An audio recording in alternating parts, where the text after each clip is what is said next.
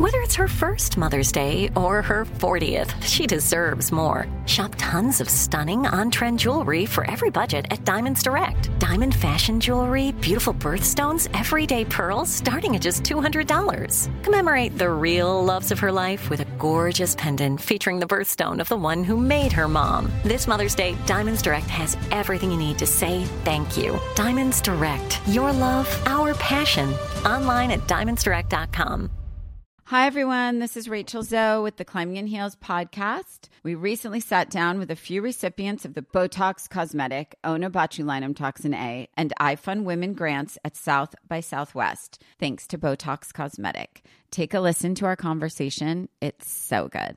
What advice would you give to upcoming female entrepreneurs or just already sort of established trying to survive still? I literally joke with my staff and we always are saying, oh, you want to be an entrepreneur. You want to be broke all the time and working 24/7. Ooh. Yeah, but look at you. Yeah, right? But I'm here. So the advice that I give is, and I coined this, and I believe I said it on my TED Talk, that your passion follows you. You cannot follow your passion. Mm-hmm. So my advice is to let your passion follow you, get out of your own way, and never stop and never settle. This episode was brought to you by Botox Cosmetic. Learn more at BotoxCosmetic.com and talk to your specialist to see if Botox Cosmetic is right for you. For full prescribing information, including boxed warning, call 877-351-0300 and follow the Climbing in Heels podcast on iHeartRadio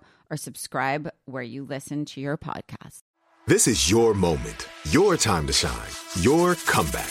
You're ready for the next step in your career and you want an education employers respect. So you're not just going back to school, you're coming back with Purdue Global.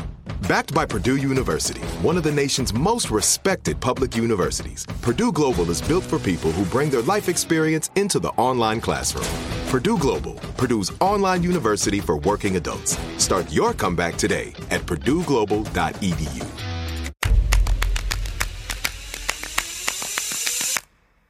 A housewives' party always calls for some drama.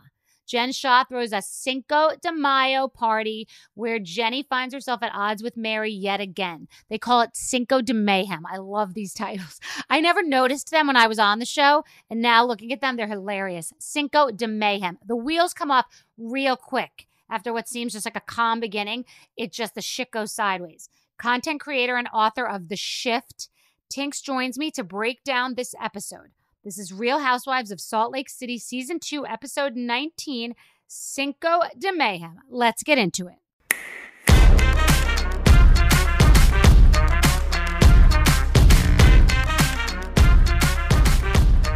You look so good. Oh, my God. I decided that today that I this morning graduated to be an intermediate makeup. No, you look really good. I know, drugstore. You're so good. I love your videos. Your TikToks are killing it. You're so good. I watch them and I follow your recommendations. I really believe you. It's quite the niche that you've carved out for yourself. It's cool. I want to say congrats because it's amazing. I appreciate that. It's completely accidental because it was genuinely like I've seen what you've talked about and you care about beauty. Like you care about beauty and you care about fashion. And I swear to God, I don't. Like I have nice things. I care about expensive bags and watches, but like I don't care about quote unquote fashion. And I definitely did not care about any kind of branded skincare or makeup. Like I like Biologique because I just tried it at a spa, but it was very garage sale. You go in my drawer and there'd be like a random L'Oreal lip gloss that I bought, on a trip because I forgot one for an appearance. I don't know what color. I just got a color that looked the middle. And then I would have a Biologique because I bought it at a spa and I was with Paul and he was paying. But like I never had a strategy about it and I didn't know. So I went in my drawer and I had La Mer makeup from 5 years ago and I didn't know what CoverGirl was. So I wanted to weed through and also know how to do my own. Like, can I do my own makeup for an appearance? Yeah, no, it's good. So that's been a 1 year journey of learning, to be honest, and figuring it out. So, and have any of the brands? I mean, I commend you. I mean, just even beyond the makeup, you're really just, you're so honest. And it's like, I mean, I know people say that all the time and it's like a boring thing to talk about, but it's like you are truly at a place where you don't fear like No, and you're in the impact zone. You're in the impact zone because you're in your 30s and I'm in my 50s. And no, but I think it's just about being established and being like, you have so many successful businesses. Like, I mean, that's like the ultimate dream, is to get to a point where you're like, I'm going to tell the truth no matter what. And I don't care. And that's, and not that I don't tell the truth, but it's like, you are just like on another level of honesty. No, with amazing. You, it's not everything needs to be said. Yeah. Because you don't need to, you're just doing a risk reward ratio. What you feel something, you think something, do you need to say it based on what hangs in the balance? And I agree. I would advise you not everything needs to be said. For me, my publicist knows, like, that's who she is. And she checked our balance and she's good. So but once in a while, you know, I fly very close to the sun, as you can imagine. So trust me, it's not always, I don't love it when the shit comes back on me. It's not fun, but it's a chance I'm willing to take because I'm an opinionated person. Okay. I love it. So all right. Well, thank you. First of all, congratulations on your new book. Thank you. I got it. I love it. And I love the way it looks. Thank you. Like, you did a great job. It's like exciting. I get exactly what it is. And are you thrilled? Thank you. I'm a week out and I'm very nervous. It's my first book and I really care that it goes well. I care a lot. Like, you want to hit the list. I want to hit the list. I do, of course. Yeah. And I worked hard on it and really, like, I believe the message. I want women, especially women younger than me, to learn from it and to grow from it. And I genuinely care about them. So I hope it goes well. I'm a little nervous. I'm not like the greatest person to be around when I'm nervous, because I get kind of like, it's the only time in my life when I'm quiet is when I'm nervous, because I'm just like in my head thinking about it. But it is what it is. It'll come out in a week. And here's the thing. It's very different. Like doing the Today Show and things like that used to like guarantee you would be on the list almost.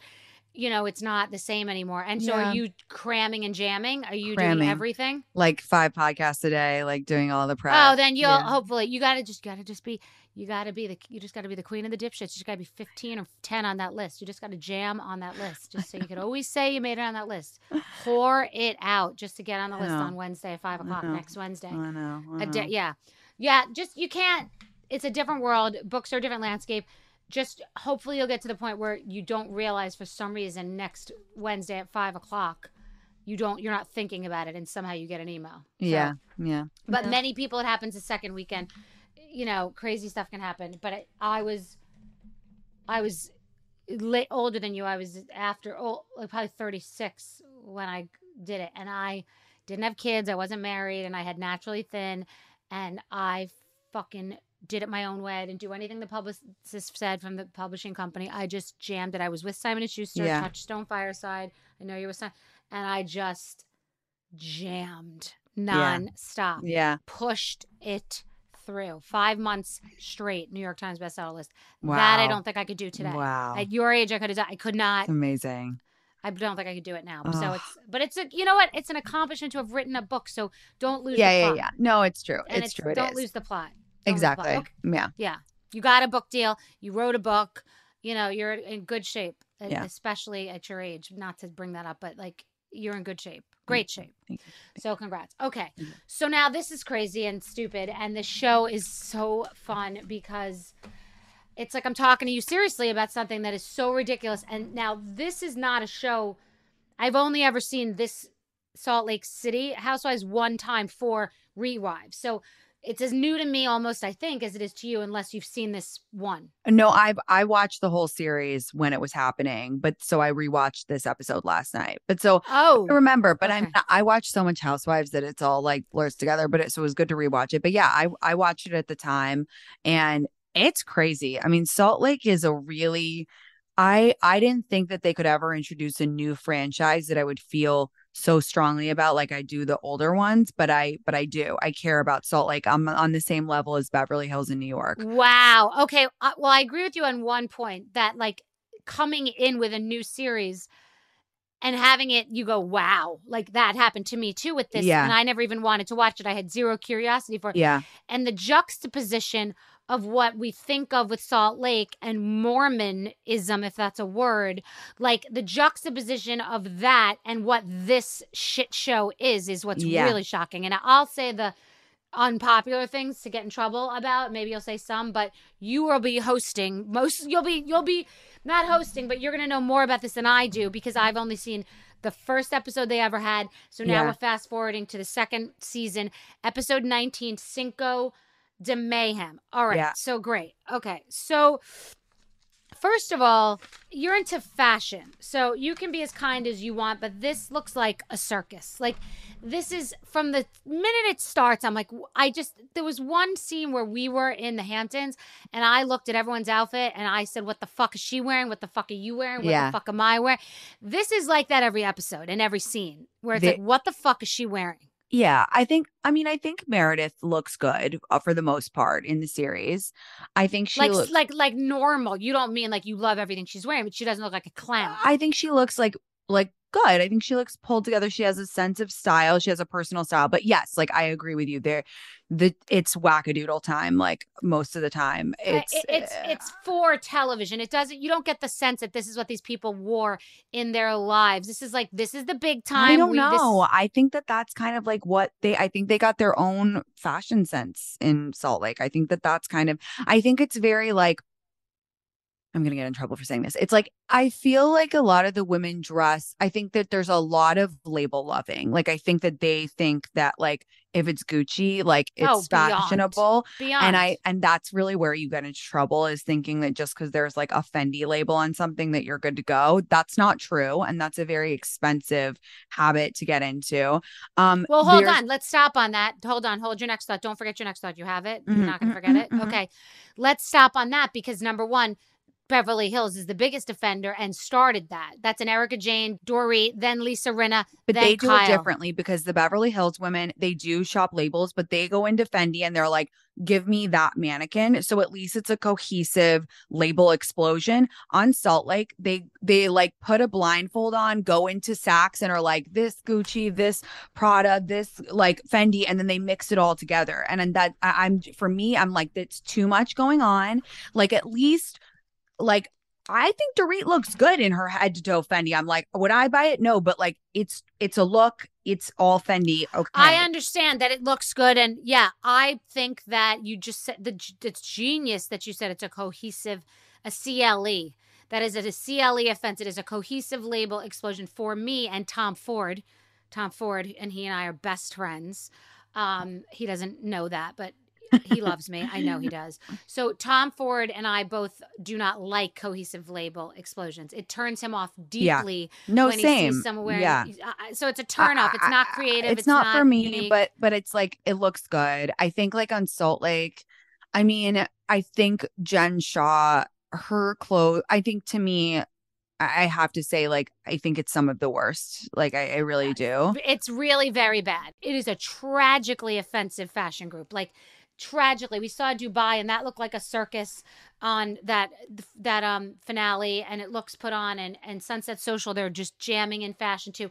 And this all did, by the way, Erika Jayne gets the credit for all of this happening. She started this entire thing, because I'm on Housewives shows wearing 1982 Ralph Lauren cable knit sweaters and no makeup. Like, that's how this thing started. To get to where we are now is insane. But yes, it's so crazy. Like, really, no one films without makeup, without glam anymore now, which is crazy, because it's like, for me, I love and I crave the older Housewives seasons, because it's so, people were less filtered. There was like less of an immediate reaction on social media back in those days. And people filmed without makeup, or they would do their own makeup. Like, you go to the early seasons of Roni and it's like, there, even in the Hamptons, even when you guys are going to like the benefits or whatever, you did your own makeup. And now it's like, by the way, I went to the Stranger Things premiere, and I went to that Andrew Lloyd Webber show, Bad Cinderella. I did my own makeup. I don't even know how to do. We all know I don't know how to do it, but we're real normal people, and that's where the show has shifted. It's just not the same show.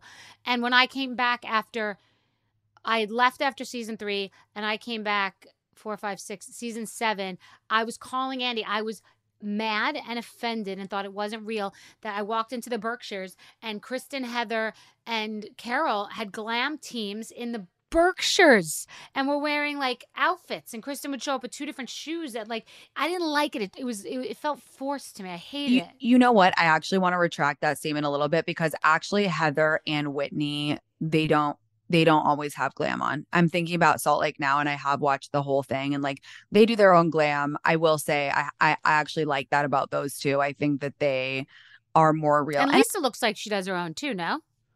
Yeah, I guess that's true. She probably about it as a concept. I'm talking about it as a concept. Thing. Yeah, I just feel like it's more people, but also I get it. Like I don't want to say that I don't get it, and this is the really difficult part about this debate that you talk about online. And there are two sides to it, because it's like, and I feel it too. It's like, you know, people, you wear glam because you have so many negative comments about your appearance. Otherwise, anytime you're online, people are so mean about everyone else's appearance. Because I'm looking at people that I even know and like. Like I'm looking at Gretchen Rossi or Lisa Hochstein or Gwen Stefani or any Kardashian or any Kim Zold, any or Alex Earl. And because one time in 6 months, Alex Earl will say the internet's not real.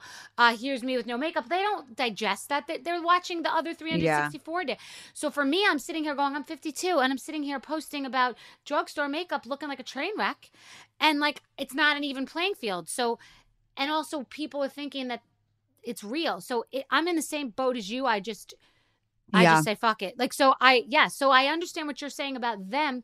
They feel like we are now on television and we have this access to this, so why not put our best foot forward? And I get it, because that's winning. That whole world is winning over being real on reality television. It's just, it's lost its fresh art. It's lost the freshness to it, and it's sort of a bummer. It's don't hate the player, hate the game.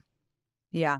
Yeah. I think it's just hard. I think we just have so much more immediate feedback. I mean, now when there's a Housewives episode, the internet is flooded with such specific notes about like appearance and everything. Mm-hmm. And so it's like, of course they're like, well, okay, fuck, I'm going to get my glam artist then, because like, I don't want people to say that about me. Like, I get it. It's really difficult to stand up and be like, no, like I'm not gonna, I don't care. Like, this is what I like. It's really hard, especially if like, you know, for example, if someone was the only person in a cast who doesn't come with glam, you're just like you said, it's like, well, everybody else does. Like, no, Denise. Remember Denise on that balcony? They were all dressed like Gone with the Wind for nobody, just for themselves. And Denise walks in shorts, which is what you're wearing. You would wear that today. Like, I'm wearing nothing. Yeah. Like, that's real what she was doing. She walked into this, and she walked into Beverly Hills, which I would have a difficult time with. Like, I don't want to keep up. And you see the difference. Lisa Rinna had a sheath dress and short hair for most of her tenure. All of a sudden, the Erika Jayne effect hit, and now she's playing different costumes and role models and alter egos. And then Kyle got into it too with the wild ponytails and the hair art, and they all had to lean into it, you know, because Erika came in full costume every single time. So even in the interviews, you see these, it's her choice. She's choosing to do what, you know, she's putting on a show. Yeah. Like Cher in a Bob Mackie dress. So it's just a conversation. It's very interesting, but it's not. And we got to this because you're saying you don't know, these women may be dressing like this on their own. Okay, whatever. Yeah. So, okay, so there are a lot of like two-person alliances now. Yes, yes. Okay, so it's just a different dynamic right now in this particular episode. You're seeing like groups of twos. So you have Heather, who's hanging out with Lisa with, I guess, a pre-existing problem. Like they don't usually jive like this. Yeah. Mm-hmm, mm-hmm. So okay. I would say the alliances are like Heather and Whitney, Meredith and Mary.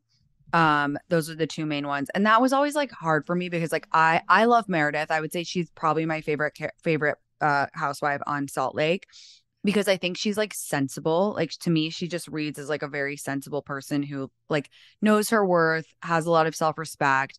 But then Mary to me is just so like kind of like out there and not really just, I don't even know.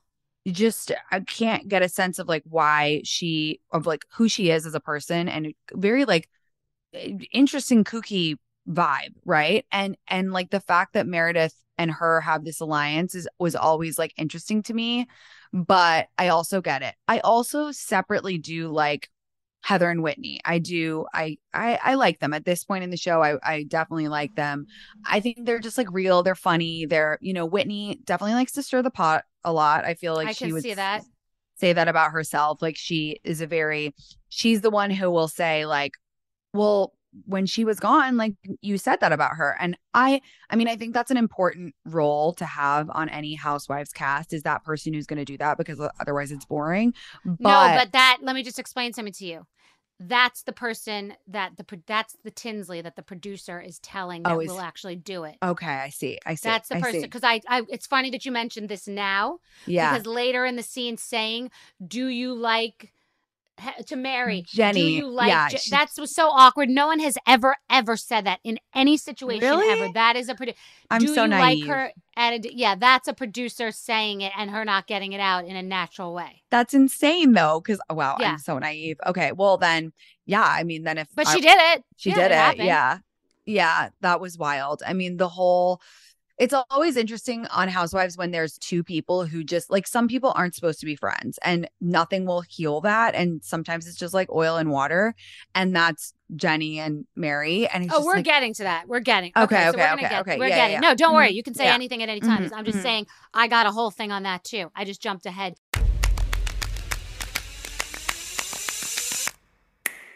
Are you looking for the perfect move-in ready home this spring season? Now's the time to buy at Fisher Homes. For a limited time only, enjoy below market interest rates starting at 5.375% APR, 6.139% APR. With these exclusive lower rates, you can save hundreds on a move-in ready home and start enjoying the benefits of homeownership even faster. Schedule your personal tour with one of our new home specialists at fisherhomes.com and make this spring the season you find your perfect home sweet home. Financing provided by Victory Mortgage, LLC, NMLS 461249, Equal Housing Lender. We went from normal life, healthy child to acute lymphoblastic leukemia or B-cell ALL. The St. Jude team came up to get CJ via ambulance. Shortly after that, I noticed a rainbow. It meant that there was hope. We were driving into hope. To have hope is to have your child healthy, and we have that because of St. Jude. You can help kids fight childhood cancer. Please become a St. Jude Partner in Hope today by visiting musicgives.org. Hey, this is Jody Sweeten from the podcast How Rude, Tanneritos. As a nostalgic voice from your past, I'm here to remind you that amongst the stressful and chaotic existence we live in 2024, you deserve to get away. It's time for a vacation, no matter when you're hearing this. And let me tell you how you'll get there. The 2024 Hyundai Santa Fe. Want to bring the family to the mountains with the Santa Fe's available H-Track all-wheel drive? Well, it's got standard third-row seating and available dual wireless charging pads for the kids who just want to stare at their phone and not talk to you. You know what I mean. Visit HyundaiUSA.com or call 562-314-4603 for more details. Hyundai, there's joy in every journey.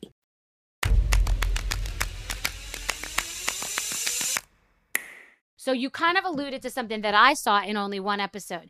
It kind of felt like, so Kelly Ben Simone and Jill Zarin was a made-for-television friendship. Like, they would never have been friends in any other situation. Like, they became friends because they're on the same show. It's like, it's sort of like, I forgot who it was, like Carol and Ramona being like, it's just like, we're on an island, we're on Survivor, and you called it an alliance before, which is another thing that is not that real. It's a 2023, reality show. So it seems like Mary and Meredith aren't tracking to you, and they aren't tracking to me, but I don't know that much. Yeah, I forget. I forget what the history of their friendship is. I think it's more just like, I don't know if there was some deeper reason, but they just, to me, I'm like, why are you doing that? But then I also get it, because sometimes you have a person where, like, I've had that in my own life where someone doesn't really make sense, but you just kind of vibe with them anyway. And maybe that's what Meredith felt for Mary. I've had it too, but it feels very reality TV. Were they friends before the show?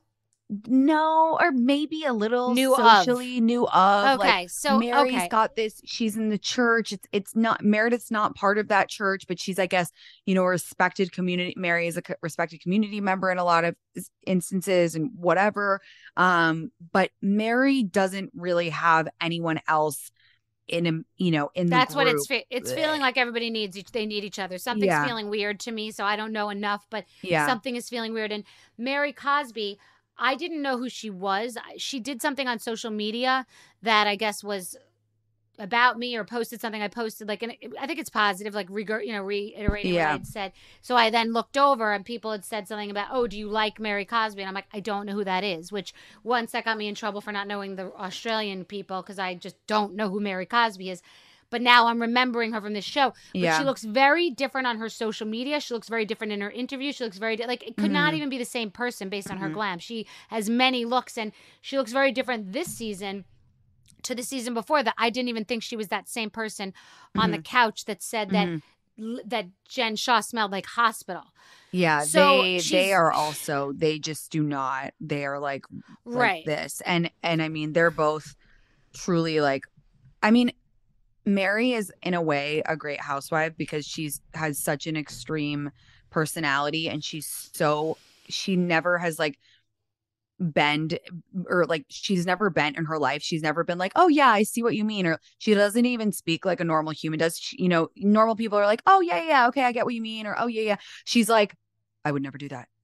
I don't know what you're talking about. She's unfiltered in a very harsh and abrasive way, which very intense way, you know. And then there's the thing about she's married to her step grandfather, so that adds another layer of like, you know, glass house. It's just interesting, you know, and it's like, and so that, and then she didn't show up to the reunion, I believe, this time, and so then that's when she got off because she didn't show up. Oh, she's not on it. Okay, but she's coming back. But they're gonna have her back now because I guess she had to skip a season. I know. What's that clause? What's it called? The whatever clause. Whoever it was, whereas if you skip the reunion, you don't get to go the next season. Or something. I don't know. That's great. So but she's apparently coming back, which honestly, even though I don't vibe with her that much in terms of her personality, I do think she makes for good television. The Maloof rule. That's it. Okay. Yeah, exactly. So I'm actually, she has like funny one-liners, and at least she's not afraid to be her whole self on TV, so it does make for interesting TV. Like, I'm actually glad she's coming back, and like yeah, I find her to be off-putting, but in some cases like, you understand rational, where she's coming from. Rational, I know what you mean. Yeah, off-putting, rational, somewhat relatable because she's your inside voice. Like, yes, I don't want to talk to you, new cast housewife, about my husband. Like, that's very literal. She's very literal, and I relate to that because I'm a very literal person. So, but I find her also off-putting. But when I saw on social media, she seemed like you could understand where she's coming from. So yeah, she's a quizzical like enigma, this woman that I don't totally understand. So okay, we'll put her to the side for now. Okay. Yeah. It was found out that she has all these fake bags. First of all, I want to ask, do these people visit her or keep in touch with her after her going away, from what you understand? No, it was only Heather till the end, who was literally like, no, she's my girl, like, until she got sentenced. And then she was like, oh, wow, like, okay, I was wrong. So they all abandoned her, like, after that. They knew. No, I think that they knew. Like, I think it was, I think it was Lisa Barlow on some other episode was like, I've been hearing things, or like, there was suspicions, like people had their suspicions, which obviously you would, right? And then it just, no one was really that bonded to her as a person aside from Heather. So it was all, you know, it wasn't unconditional love. It wasn't like a best friend of 20 years that got into trouble. But Heather was really like her number one bitch until the end. And then until she got sentenced, she duped them all. It's just so crazy. I mean, it is just wild that you would come on a show after committing that level of fraud and flaunt your bags and take people in your closet. I can't get over it. The fake bags. I mean, I guess some of them were fake and some of them were real, but it's just like, she's so ostentatious. And even I mean, I love Teresa, but season one, paying for $250,000 in furniture and cash, and you and your husband go to jail. Like, this is not the first time. And most of the people on these shows, and I know like straight up facts, are all show and no go, and they're fronting and stunting because it's the Kim Zolciak model. You take the gig, you think if you show you're rich and you have story, and that's what people are going to find interesting, you're going to then be able to catch up and make more money to show that you're rich and be a person that people find interesting. It's very rare for someone to just be like, that's why I spoke to Carolyn Manzo. I'm giving Carolyn Manzo a shout out because a couple of months ago I spoke to her and we were just having a normal conversation talking about something, and she said, no, I took a hit in the pandemic. It was really hard for us. We had the chateau or whatever her thing is called, her place, the manor, whatever, wherever she does she does her events, and she said, we took a hit. It's been just a person being honest about their financial circumstances. I also like Jacqueline Larita that season saying, we're selling our watches. We're doing, like, that's admirable. It happens. It's America. But what you have on reality TV is all these people on all the shows, everyone, Beverly Hills, New York, Miami, they're all front, not their, they're mostly, I'd say 90% really? Fronting and stunting. Yep, really? 90%. Yep. I always joke that my number one hobby is worrying about other people's finances, because I'm doing the math and like, and look, I'm dyslexic. Like, you know, I'm not some big numbers guy, but like, when I'm watching the show and I know how much glam costs now, because I'm, you know, I get it sometimes. I know how much clothes cost, and I'm like, doing the math, and I'm like, and you know, like Gucci's not lending to them, or Chanel isn't gifting to them. You know who they're giving to, and it's not them. It's crazy. It's like, to me, it's almost like it's like the other character in Housewives is the money spending. Of course, and no, it's you're like, smart. I always say, by the way, I love you, because this is very okay, Tinx. I always say, and you've lived in London and you lived in New York City, you get a New York City apartment. My apartment was $7 million I sold before it was public, okay? Yeah. That was a 4,000 square foot apartment in Soho. Yeah. For $7 million in Beverly Hills, you get to live in Kyle's house on multiple acres. So they get to show more palatial, where we have to have Dorinda look like she's living in a small shitty apartment when it's really, you know, it's a almost $2 million apartment. Yeah. But $2 million in the suburbs of Atlanta could be 18,000 feet. So they get to look so rich. So there's a disparity in the way things look. And in Beverly Hills, the items and the luxury is another character in the show. It's like the B-roll, the backyard. But it's like, but it's all of them. It's all of them spend so interestingly. It's so interesting what across all the franchises, how people spend their money and what they deem important or not in terms of finances, and like what they're snobby about and what they're not snobby about. And look, it's everyone's prerogative to spend their money how they want, but you can see how it gets to be overwhelming trying to keep up with the glitz and the glam of everyone else. Absolutely. But they're spending because they're on the show. They did not, this I know personally also, they did not spend at this clip off the show, which is the Alex and Simon bringing the cameras to Roberto Cavalli and spending $30,000. That was when they then, you know, and you saw their place. Like, it's spending for the shows. It's the Kim Zolciak model. It's a lot, you know, there are rumors about a lot of different housewives, and is it really their house, and are they renting, and is it bankruptcy? I had a girl on our show rent a Lamborghini. Like, it's really for the cameras.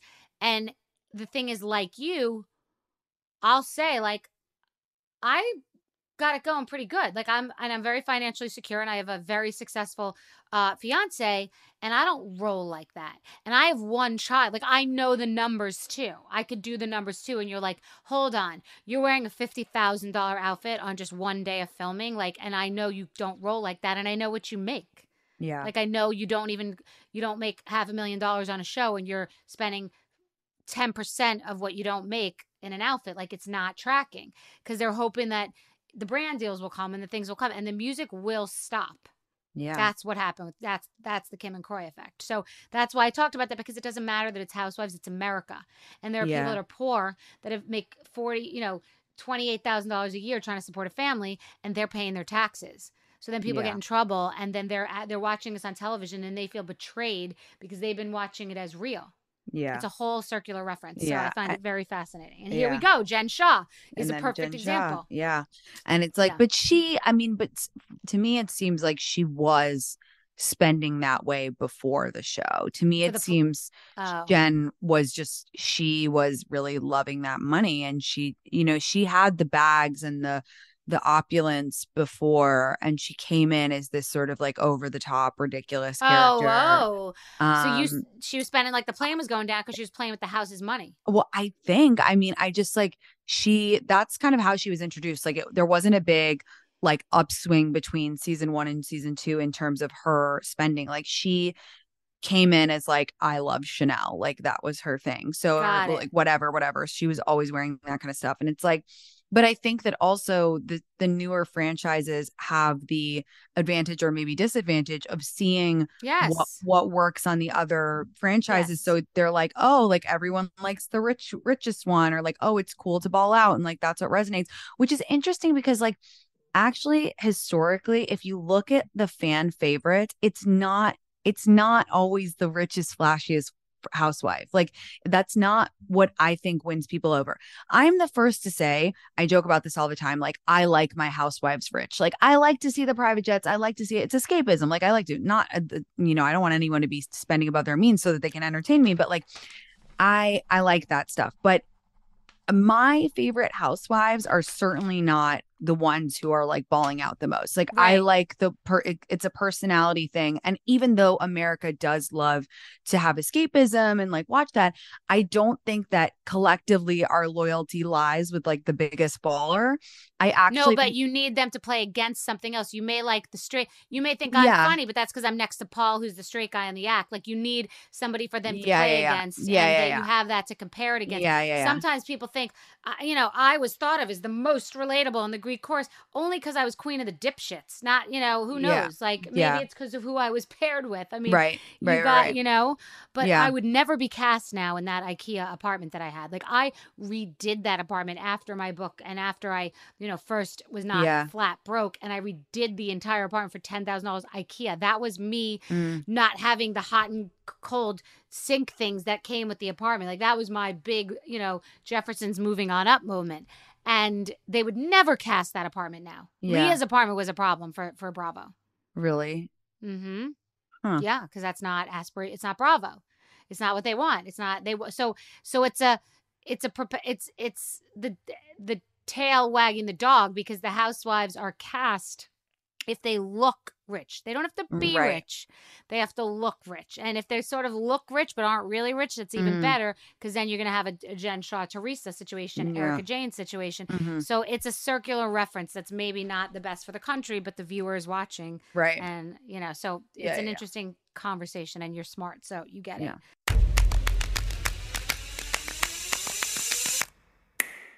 Are you looking for the perfect move-in ready home this spring season? Now's the time to buy at Fisher Homes. For a limited time only, enjoy below market interest rates starting at 5.375% APR, 6.139% APR. With these exclusive lower rates, you can save hundreds on a move-in ready home and start enjoying the benefits of homeownership even faster. Schedule your personal tour with one of our new home specialists at fisherhomes.com and make this spring the season you find your perfect home sweet home. Financing provided by Victory Mortgage, LLC, NMLS 461249, Equal Housing Lender. We went from normal life, healthy child to acute lymphoblastic leukemia, or B-cell ALL. The St. Jude team came up to get CJ via ambulance. Shortly after that, I noticed a rainbow. It meant that there was hope. We were driving into hope.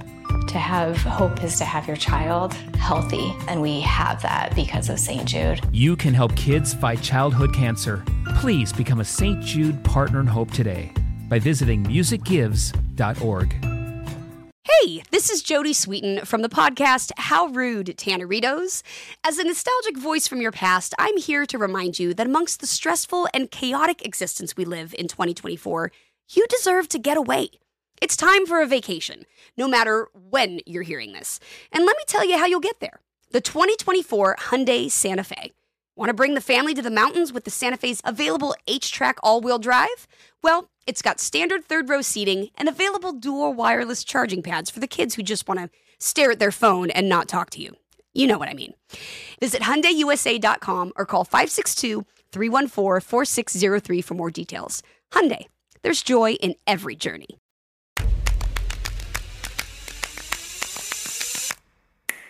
So why are they talking about this memorial being fake?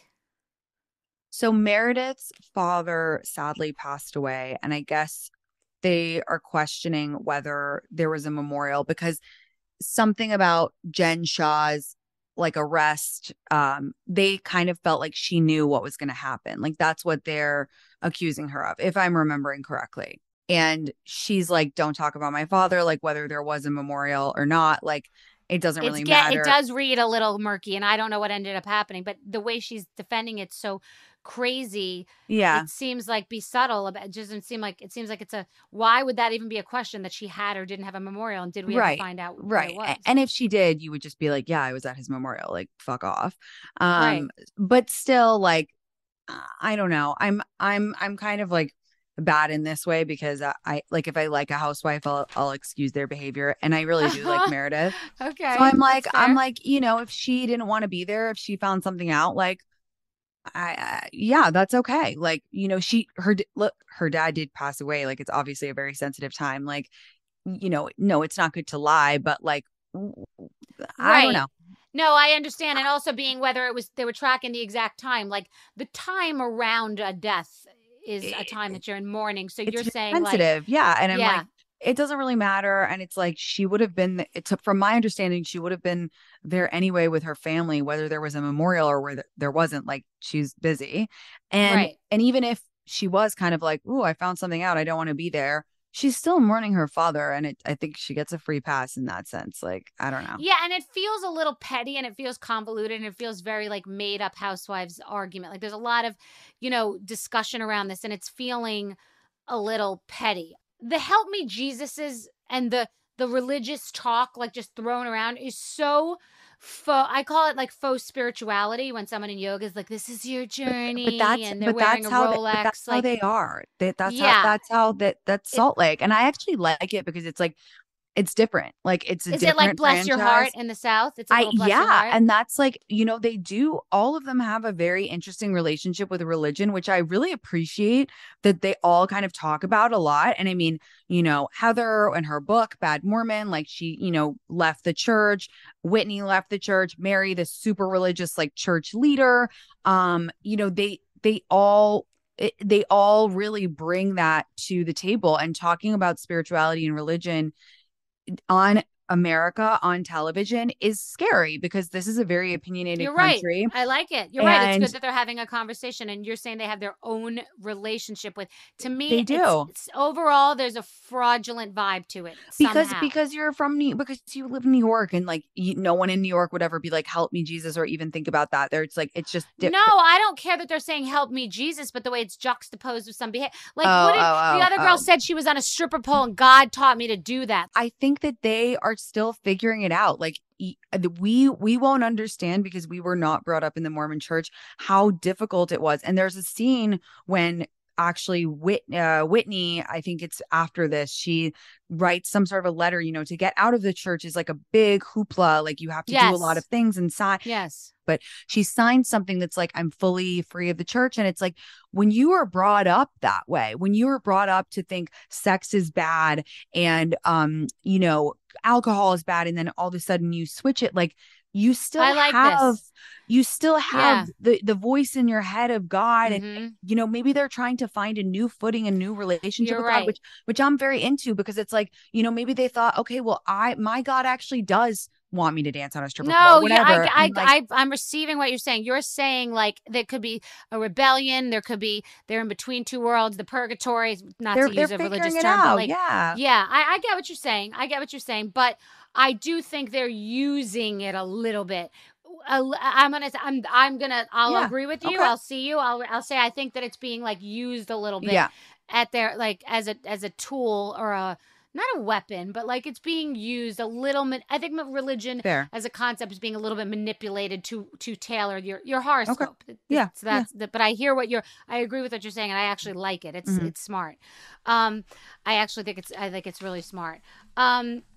And okay, so I love now this sanctimonious, your friend Meredith. I understand her being like, who's paying for this party? But it's an interesting time for now this to come up. Like, we know who, you know, like, so now we're talking about the party and who's paying for it. But the loophole is the husbands are paying for it. Like, oh, sorry, I skipped over a part.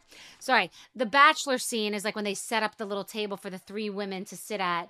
Mary, Jenny, and Meredith. And they're talking about their relationships. And I did understand why Mary doesn't want this like forced relationship discussion with this girl Jenny that she seems to just be turned off by. She just hates her. She just doesn't like. You can also on Housewives. So Tinx, you cannot like someone on Housewives because they're like in the way and they seem fake or they don't. You may like them fine at a cocktail party, like, but when you're forced to be around them all day and like you're supposed to like stage or forge this friendship, you're just like, get the fuck out of the way right now. We're doing real big girl talk. I've had that, and it's looked like I thought Jules was perfectly lovely. The girl on our show, she was fun, she was nice.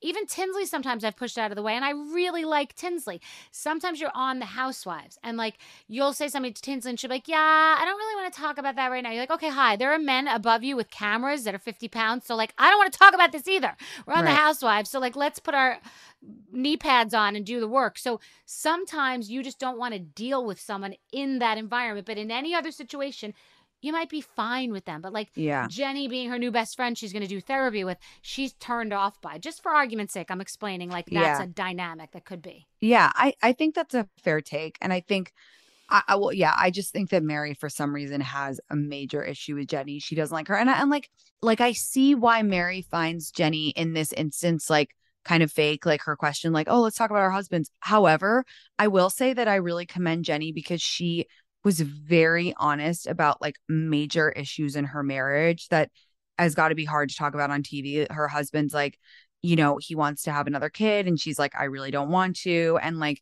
then he suggests that they start a polygamous marriage, like that they should add a wife. And like, that's insane. Like I couldn't do that on TV. Like to me, and it was so clear she was so hurt and he just wasn't getting it. And she did all of it on Housewives in a very, to me, real way. Like I felt like Jenny was really, you know, showing. And so I didn't have a soft spot for her, but I was like, I definitely think she's bringing it. I definitely think she's being real. And Mary just doesn't like her. And that's, you know, that's okay. Jenny's very like new girl, like rah, like I want to talk about it. Like I'm game for anything. And that's like not Mary's vibe. So you know, good. You're good at this. Thank you. No, you're very, I like that you're like a good, this is good for me to do this with you, because not just because you have institutional knowledge, but I like your takes and we come from totally different sides. So I'm agreeing with you that she seems slightly annoying just on just surface, right? I'm seeing that she's making an effort as a housewife. Like I'm seeing that she's like moving information and wanting to talk and say, are we not all supposed to be friends? Like you are in a different, you're on a show and you're not hanging out with these people normally. So you have to operate in your cubicle workplace office where with people that you don't normally want to hang out with, you know? But my first season or my second season, when I was sitting with the guy, Jason, that I was dating, who did not want to be on at all. And I had him be on and we were sitting at a table. And I remember that scene. And I wanted me to say like, what about moving in together? And he was like, we'll talk about it later. And he said it so many times in my blood. It's seared in my brain. That scene is seared in my fucking brain. Like, I remember it. Oh. So know that while it was real in the moment, the whole circumstances of it weren't real because he didn't really feel that way, but he was on camera right now. Right. So, and now that is not what it was today. They wanted me to be on that show really badly, just like they did when I came back. So there were, you know, licenses they were willing to give and things they'd go for in my life. When I came back, I didn't have my kid on, my boyfriend. But a new housewife in 2023 that wants so badly to be on, those producers are like, well, you're going to have to talk about this. And we heard that. And you're going to have to talk about that. And if you're going to do it, your husband's going to have to talk about this. And so she's having side conversations when they're signing up saying to her husband, they're not going to let us do it if you don't talk about it. Yeah. So while I agree with everything you are saying that you're saying she was so open, I can smell because the first thing when I saw the flashback with the husband was like, this guy's dying. He can't believe he's doing this. Why is he doing this? He's not being paid a nickel. This isn't Jersey. The husbands don't get paid. And I'm thinking from like my institutional knowledge that yes, she's sharing all of this, but I do not know how much those producers needed her to. So split the difference. Just letting you know that. Split the difference. Yeah. Split the difference that yes, she shared it and she went there and she could have just shut down. Just shut down and not shared anything. Like, I understand what you're saying, and that gives me more perspective. She's playing the game, is what we are both. She's playing the game. Yes. And the other woman, Mary, just can't stomach her. Can't stomach her. Yeah. Okay.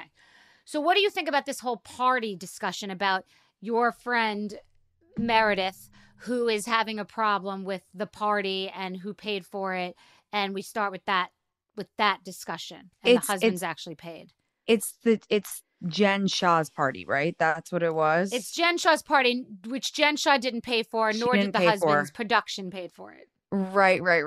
Yeah. And then, but then one of the, I'm trying to remember, but is it who, so production paid, or is this the situation? Cause there's some time on Salt Lake when someone paid for, oh, that was actually later. Sorry. That's in season 3. But here it's everybody wants, and Jen Shah loves attention, and you can tell she loves a party because the first season she wanted to do that big party. So everybody wants it to be their trip, right? Their idea. And there's no reason for that. You should want to sit in the back. Like, not like me, man. Like, if I was on it, I'd be like, you guys plan it. I'll show up. Oh, God, I hate to plan. Yeah. It becomes this competition, and people don't even know why they're doing it. Everybody wants the finale. Luann wants it to be cabaret. Dorinda wants it to be her charity. Everybody wants the this. Ramona fought for the trips like her life was depending upon it. Everybody wanted it to be their thing. If it's business, I'd want it to be my thing. Like my tequila trip, which was epic, that's different. So here... someone owns the trip and gets to be. That's why the other girl going, it's really amazing. The new girl's like, it's amazing what Jen did, and she did. Jen didn't do anything. Right. She really didn't. But and then she did something. Like you're a bad friend. Yeah. I remember. I mean, Jen is just like, it's just. She started digging a hole and she can't stop digging. Like, why are you worrying about who hosts the party when you are like guilty of fraud? I mean, it's kind of wild. Right. Like, is that a diversion? She's running down. She's wearing that hideous outfit with that hideous Balmain belt that I actually have in other colors and want to throw away now as a result of that outfit. You know exactly what I'm talking about, that Balmain. Mm-hmm. Yeah. So I really wondered, like, in the lead up, I really wondered, like, in her gut. And I talked about this on my Instagram, actually. I was like, in her gut, does she know that she's done something wrong? And I don't think that I think that there's two types of people. I think there's people who are like, I'm going to commit a crime. Like, I'm going to commit fraud and I hope I don't get caught. But if I do, okay. I think that in her head, she's somehow manipulated it, and she actually doesn't think she's in the wrong, because the way that she acts, like, once she knows she's going to trial and jail and like crying, it's as if she genuinely believes she's innocent. And that's how she carried on until the end. And it's like, I think it could be deflection. It could be like delusion. Teresa being on Watch What Happens Live, delusion, the acting to the end like they didn't do anything wrong and they're victims. A lot of people act like they're victims of the system. Or it could be Madoff, where it's like to the day before you're still moving the money around in the accounts because you've believed your own myth. So part of whatever this thing you're doing, that you've believed your own myth. Well, and then as the season goes on and whatever, Jen is still so involved in like the drama of the ladies and like acting like, well, everyone has to be nice to me because like I'm going to trial. And it's like, what are you talking about? Right. Like, you're wondering what she's thinking now, going backwards in particular, knowing what happened. And she's like, you know, how could you be? I would be like sitting there freaking out, like in silence, not being like, well, you're a bad friend to me. Like, there's bigger fish to fry. And it flabbergasted me how in the weeds of the other housewives stuff she was into, even given knowing, I mean, and again, maybe that's deflection, maybe because it's like, well, what else can she do? What does it even matter? Yeah. What does it even matter? Yeah, like, exactly. I think it's, you know? It's a great conversation. So and now we're going to get into it. So they coincide. The conga line is something that like the producers like, we'd love to see you guys doing a conga line out. So that's a produced thing to get outside.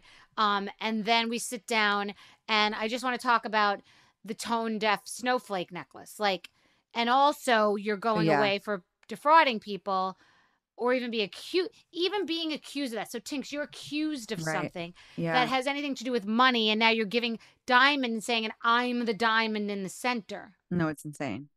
It's insane. But what did you think of Whitney's connection about Meredith having no problem taking the gift, but she didn't want to sit at the dinner? Like, it's a little bit of a reach. I know she's your friend in your head, but it's a little bit of a reach. Yeah, it's a reach. I mean, like, I don't know.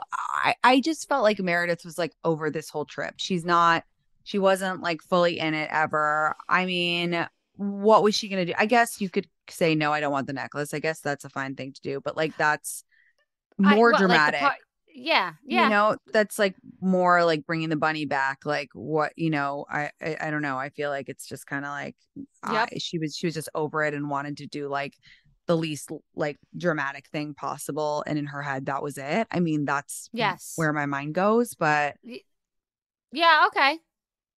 Okay. Maybe.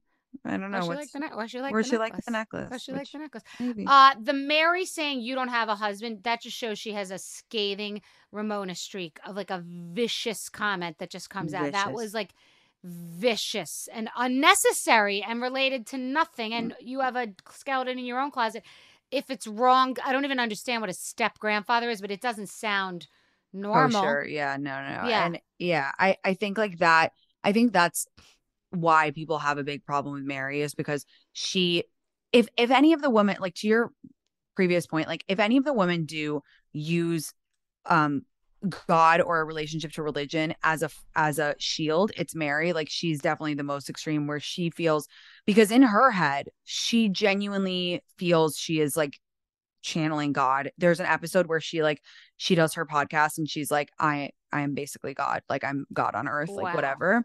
And so I think why people have a problem with that is because obviously your relationship with God is your own, but it seems that if you were, you know, a steward of God on earth, you would be more loving. And she's one of the most cold and like unloving people on the cast. Like she doesn't really have empathy or like warmth for anyone. So I think that that's one of the ways why people find it like her a little bit difficult to swallow.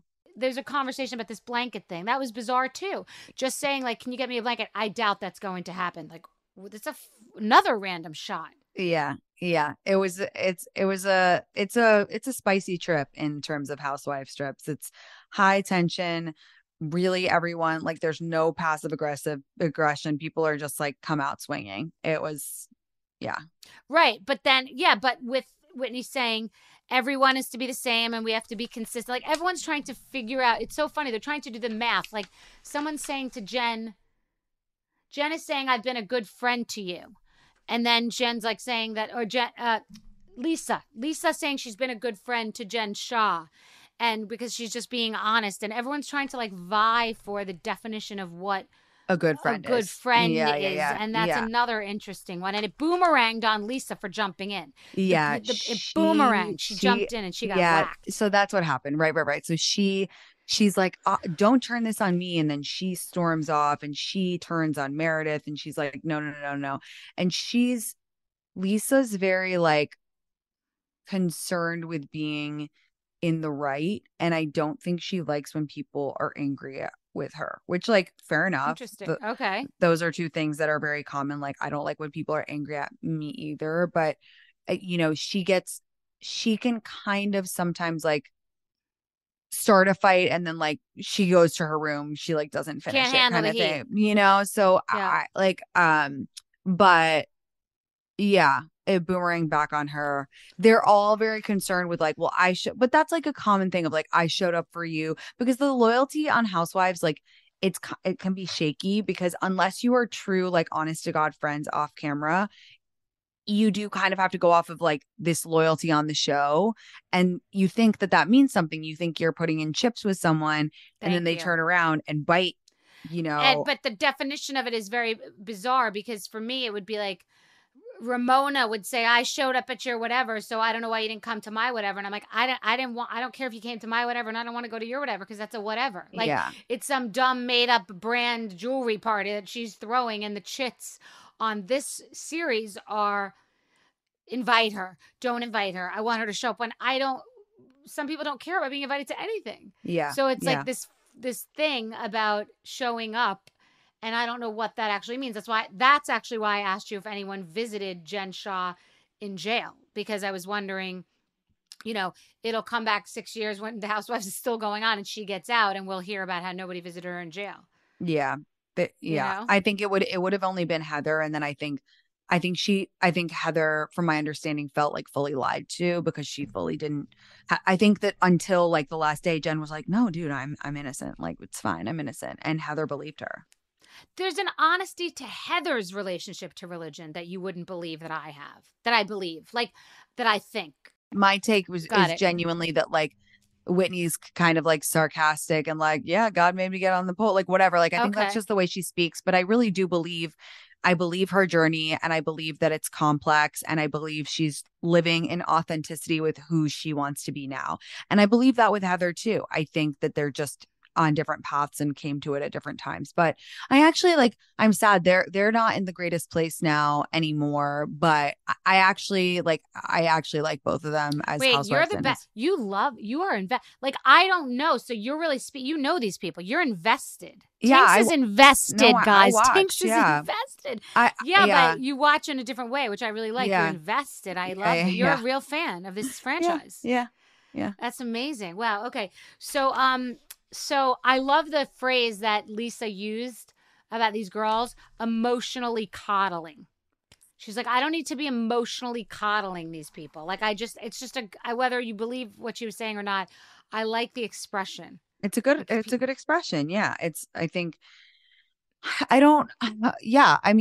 great expression. I don't really think anyone emotionally coddles anyone else on that show, apart from maybe Heather to Jen at this point in time. I think that she was like, sometimes when someone is so ridiculous, like Jen is, people tend to pander to them a little bit and be like, kind of like meet them at their level and be like, yeah, like it's totally normal to dress like, you know, a circus conductor or whatever, like, you know, blah, blah, blah. Like, right.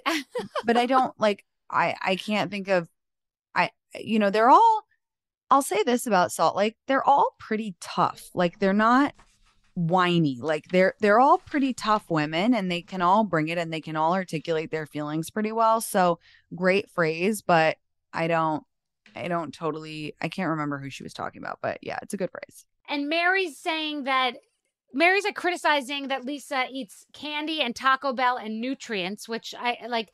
It's weird. She's making some sort of logic though. She's like, there's no depth. It's funny. Like, I think she's nuts, but I kind of understand what she's saying. Does that make any sense? She was just criticizing that she eats a lot of junk, but like, I don't know. I'm kind of like, you can't equate like food, good choices to a person's food with, yeah. And like, she's insinuating that it's like good food is like more close to godliness or whatever. And I'm just right. Like, I don't buy that at all. Oh, that's bullshit. Like bullshit. Yeah. And like everyone drinks a lot of soda in Utah, and like, so what, she eats Taco Bell. Like who cares? I don't think it's good to assign moral value to food for a bunch of reasons, but like least of all, like as if like, because then it's like, what, you know, where are we going with this? Like, I think that's so stupid. I wouldn't, but my only thing there is like, if I were Lisa, I wouldn't have even gotten triggered by that. I would have been like, yeah, I eat Taco Bell. That's the most right. Pathetic. That's, well, by the way, taking the bait is the biggest mistake. Okay, you know what? I retract my previous statement about Lisa. It's not that she doesn't like when people are mad at her. It's like, she always takes the bait. She always takes the bait. And like, one thing I do like about Meredith is that she's more like, I'm not talking about this. Like, this is so ridiculous. And that's very you. And that's very me. I'm just like, if someone criticized like how much Diet Coke, I drink a lot of Diet Coke. If someone criticized me, I wouldn't, I'd be like, do you have nothing? Like that's your hit. Like, come on, bring the heat, like criticize something else if we're going to be here. But like, I go to Taco Bell, like, come on, get real. But she got so offended, and it's like, well, is it like, what is that triggering for you or whatever? It's like, yes, parenting. It's triggering parenting. That's what I was going to say. It's parenting. And it's like, oh, come on. Like, it's 2023. Are we really at a place where we are women criticizing other women about their parenting? Like, that's not cool. I really I don't have kids, but to me, even insinuating that you're not feeding your kids like the right food is just like, come on. Anyone with eyes can see that Lisa's a good mom, a dedicated mom, and like she lets her kids go to Taco Bell. Who doesn't? Like, get okay. So real. Correct, great. Oh, so this is a cruel group because you have you don't have a husband, you're a shitty parent. Like you're a step granddaddy. Like it's kind of it's a cruel dinner, a cruel group. And for me, I just thought it was so funny that Mary called the girl Jenny, I think that was who she called, a chihuahua. It was a cruel dinner. It was just cruel. Yeah. And a lot of the cruelness coming from Mary, who is supposedly, you know, the most pious person ever. So yeah, it was a heated dinner for sure. A little dirty. Yeah. A little dirty. Okay. So, well, anyway, oh my God, I know you guys have to go. I really want your book to hit the list. Tell me how I can help.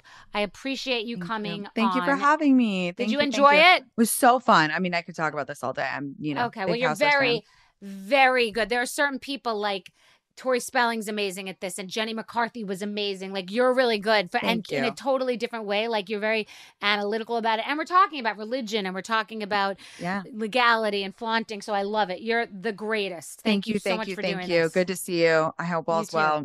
Good luck. Hustle, get sleep, hydrate, because you're going to get dehydrated from the activation. Thank you. Bye, guys. Bye.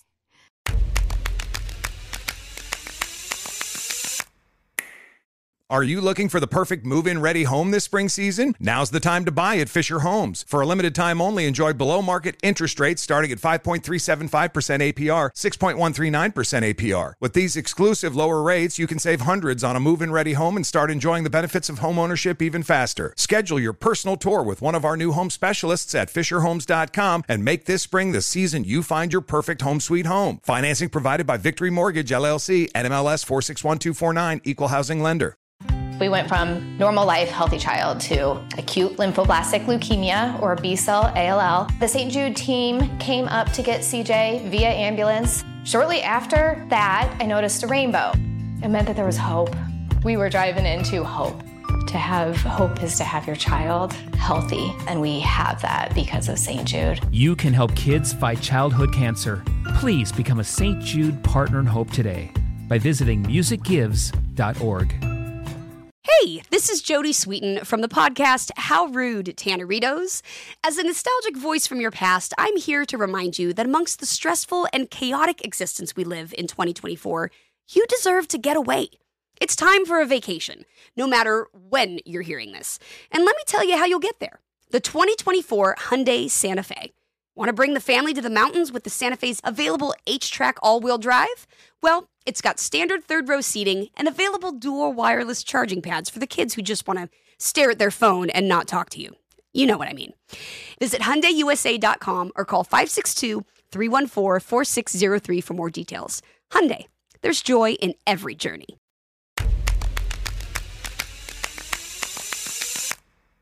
So Tinx was really helpful because it's like talking about the game to her with Tom Brady. Like, no, it's not because she hasn't played. So I guess I'm Tom Brady, but she's another like anchor on ABC Sports that I'm talking to sports about that really understands the game, and we're breaking down the game. So I like that we have sometimes people walking in that haven't seen the show, because you could see that Tinx had a favorite. She loved Meredith. So she's not agnostic. She's not unbiased. She has a favorite. She let us know who it is. And I appreciate that too. At least you know it. So she's coming in with very, very analytical and institutional knowledge of this group, more than I have, but I have analytical and institutional knowledge of this series and of the franchise. So I thought it was really interesting, and we had pushback, and she took it seriously, and she really, you know, she wasn't like, I said in the beginning, she's hosting. Like, she's not hosting or co-hosting, but like she was driving a lot. I was deferring to her for a lot. So I love a fresh perspective, and I love a seasoned perspective, which she had. And I love talking about religion and different dynamics on the show. I thought it was an interesting show. I don't know why we didn't talk about Heather more, because I like her. And I like Whitney. I like Lisa. I like a lot of the girls, but they were very, very nasty on this particular show. Lisa had a hot mic, which happens to everyone. I have not had that ever happen. That must feel so violating, and not knowing. I don't know when you find that out, maybe in a teaser, and you panic because you don't know what you really said. That's horrifying. That sounds dreadful. I don't know if I've ever, maybe I had that with Jason at my surprise party for Bethany Ever After, and it aired like what I said in the bathroom, and it's embarrassing, but I don't know. That sounds horrible. So it was great. She was amazing. Are you looking for the perfect move-in ready home this spring season? Now's the time to buy at Fisher Homes. For a limited time only, enjoy below market interest rates starting at 5.375% APR, 6.139% APR. With these exclusive lower rates, you can save hundreds on a move-in ready home and start enjoying the benefits of homeownership even faster. Schedule your personal tour with one of our new home specialists at fisherhomes.com and make this spring the season you find your perfect home sweet home. Financing provided by Victory Mortgage, LLC, NMLS 461249, Equal Housing Lender. We went from normal life, healthy child to acute lymphoblastic leukemia or B-cell ALL. The St. Jude team came up to get CJ via ambulance. Shortly after that, I noticed a rainbow. It meant that there was hope. We were driving into hope. To have hope is to have your child healthy, and we have that because of St. Jude. You can help kids fight childhood cancer. Please become a St. Jude Partner in Hope today by visiting musicgives.org. Managing your diabetes just got easier. The powerful new Dexcom G7 lets you see your glucose numbers on your compatible watch and phone without fingersticks. And because Dexcom G7 is the most accurate CGM system, you can be confident in your food, exercise, and medication decisions. And all those decisions can lead to big results like more time in range and lower A1C. Get started at Dexcom.com. Dexcom data on file 2023. If your glucose alerts and readings from the G7 do not match symptoms or expectations, use a blood glucose meter to make diabetes treatment decisions. For a list of compatible devices, visit Dexcom.com/compatibility.